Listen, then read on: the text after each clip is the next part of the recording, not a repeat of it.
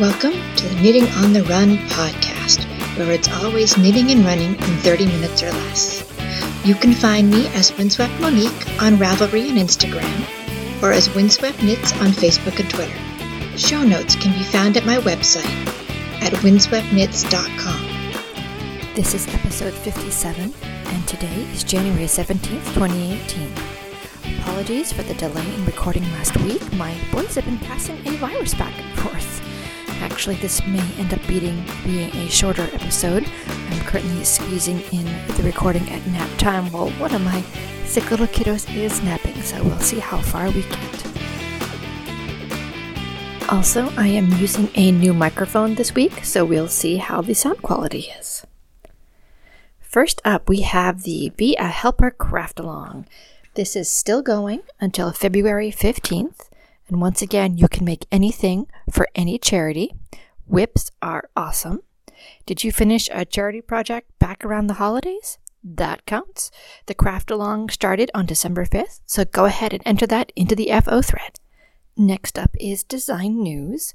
Soon I'm going to be starting a test knit for a sleeveless top in fingering weight yarn. More details will be coming soon, but if you're at all interested in knitting uh, sort of a, a light, breezy, sleeveless top for summer, please send me an email. You can reach me at windsweptmonique at gmail.com or go ahead and send me a PM on Ravelry. I would love to hear from you. FOs. Well, since we had a delay in recording, I actually have an FO, which is really exciting. I finished the second stock. I started in the uh, what I'm calling the un-Christmas socks. I they're completely done. I do have to weave in the ends, but the knitting itself is complete. Uh, quick reminder: these are the socks. Um, a friend of mine asked to be added to my queue of knitting about a couple weeks before Christmas, and I said, "You know what? You want socks? I'll make you socks for Christmas." At this point, you're not going to get them on Christmas, but I'll just mail them to you when they're done in January, and it will be your Christmas gift. So they are now done. Gotta weave in the ends and drop them in the mail. WIPs. So I've got a couple WIPs I've been working on. Um, not as many as I thought. I, for some reason, I thought I'd been working on a lot of WIPs the past two weeks, but I really haven't. I have put another inch or so on my boxy by Joji Locatelli. I'm using a bamboo lace weight from Spinaway Farms that I picked up at Rhinebeck two two years two or three years ago now. It is variegated in cool blues from a nearly white to a nearly navy, and it is a lace weight, so it's a little bit lighter than the boxy pattern technically calls for, but the, with the extra amount of space in a boxy, it's going to be perfectly fine. I have no concern whatsoever. And I've done the math for the sleeves. The sleeves are going to work out fine. It's close enough. I have picked up the Find Your Fade shawl again. As I mentioned a couple weeks ago, I'd put this one down because I was not happy with the yarn that I'd spun. Uh, I spun this yarn back in Tour de Fleece when I was going for a quantity over quality, and I kind of spun a rope really not quite as bad as a rope, but it's just not been pleasant to work on. So I went ahead and just kind of smushed up the ball of yarn and had my kids bounce up and down on it and threw the ball around a bit. And that actually seems to have helped just to distress it a little bit. It's a lot softer already. This is the Find Your Fade pattern by Andrea Mowry. I am still on the second lace section, which I think I've been on since October. I'm still in the first color, which we dyed, dyed with my boys using raspberries. And I don't know what it is. So this is going to quickly segue into knitting fail because I have a mental block when it comes to this pattern, and it has nothing to do with Andrea Mowry. She wrote a great pattern. This is all on me. I keep screwing this pattern up.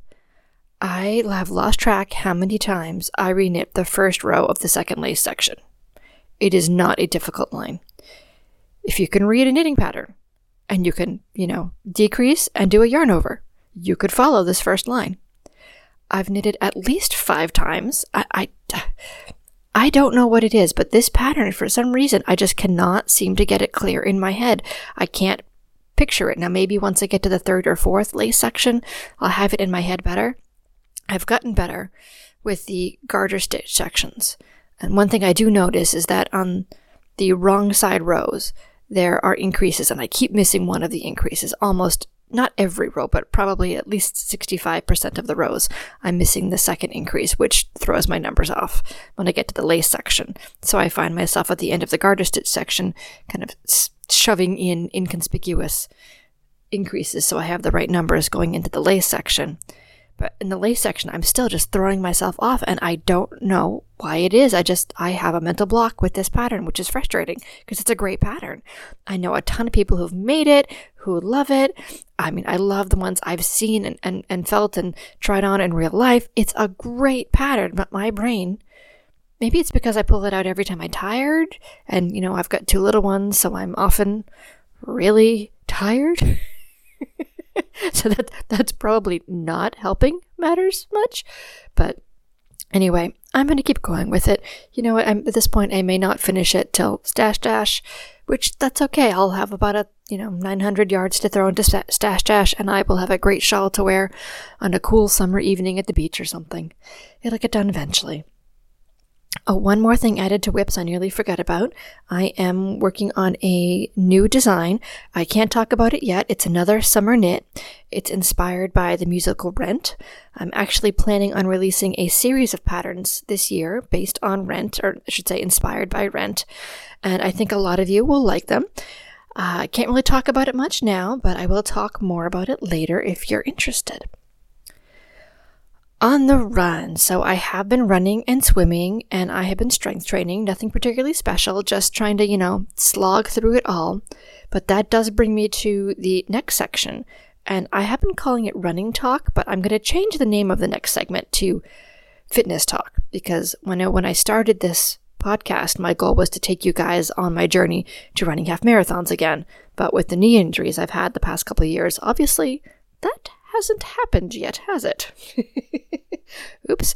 Um, so, you know, I'm going to change with the times and we'll call this section fitness talk. Some of it will be running, a lot of it will probably be running related, but not all of it. Not all of it has been running related in the past. So this is just a kind of a more all encompassing. So here we go fitness talk.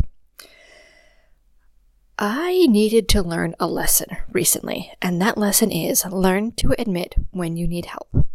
This could apply to running, knitting, or something else entirely. Uh, in my case, in particular recently, it's been swimming. As you may remember, I mentioned that I had signed up for a 100 mile swimming challenge at my local YMCA as a way to sort of, you know, get my butt in gear. A few weeks ago, I tried to do some leg work at the pool, holding onto a kickboard with my hands and just kick my way across the pool. And I realized my legs really aren't doing much work at all. Like, I just kicking, alone kicking to the other end of the pool. It was so hard, like ridiculously hard. My legs were mostly dead weight behind me when I was swimming, and my arms have been doing probably 90% of the work, give or take, which explained why I was so exhausted after swimming relatively short distances, yet my legs felt really fresh, and I would often go run or walk a mile afterwards. So, after trying to figure out what to do and realizing I don't know enough about proper swimming form to even start to correct myself, I signed up for a single one on one swimming lesson at the Y. And aside from totally kicking my butt and leaving me incredibly sore that evening, I learned so much. I learned what I was doing wrong, why it was making swimming harder, how to correct my form, tools I can use to get back into good form where I'm forgetting and slipping into old habits, mental reminders I can use to correct my form while I'm in the lane, you know, halfway down to keep it going. In short, I got professional advice that was worth way more than the $35 I paid for a single swimming lesson. What I learned is making me more efficient, stronger, faster, and in my case, is quite literally propelling me towards my goal. So, so far I've reached roughly one and a third miles swum so far this year. I have a lot to go. That means I've got 98.7 left. Uh, you know what? I'm fairly confident now that I can reach the goal. I have a lot of hard work ahead of me. I may even sign up for another one on one class in a few months once I've sort of mastered what I learned this time around to refine my technique even more. But it all started when I admitted to myself that I needed help. So, if there's something you've been struggling with in your life, I encourage you to seek out help. If you're stuck on a knitting pattern, Sign up at your local LYS. They have a lot of them have knitting help classes for a small fee. Sign up for one and go. Get the help you need. If you're looking to Boston qualify in a race and you just can't get over the last few time hurdles, go find a running coach, even if it's just for a month or two. If you're struggling with depression or anxiety, seek out a mental health professional. I'm not claiming that finding an expert will solve all your problems. It won't, I can guarantee you, it won't. Goodness knows I have hours and hours of work in the pool ahead of me to really get better. But when you find someone who can give you the tools to help you move forward, you'll be glad you did. So I'm going to end it there. I hope you all have a wonderful week ahead of you. I should also throw in at the end here that I will be at Vogue Knitting Live on Saturday, January 26th. If you see me there, feel free to stop by and say hello. And let's keep those legs and those needles moving. Bye bye.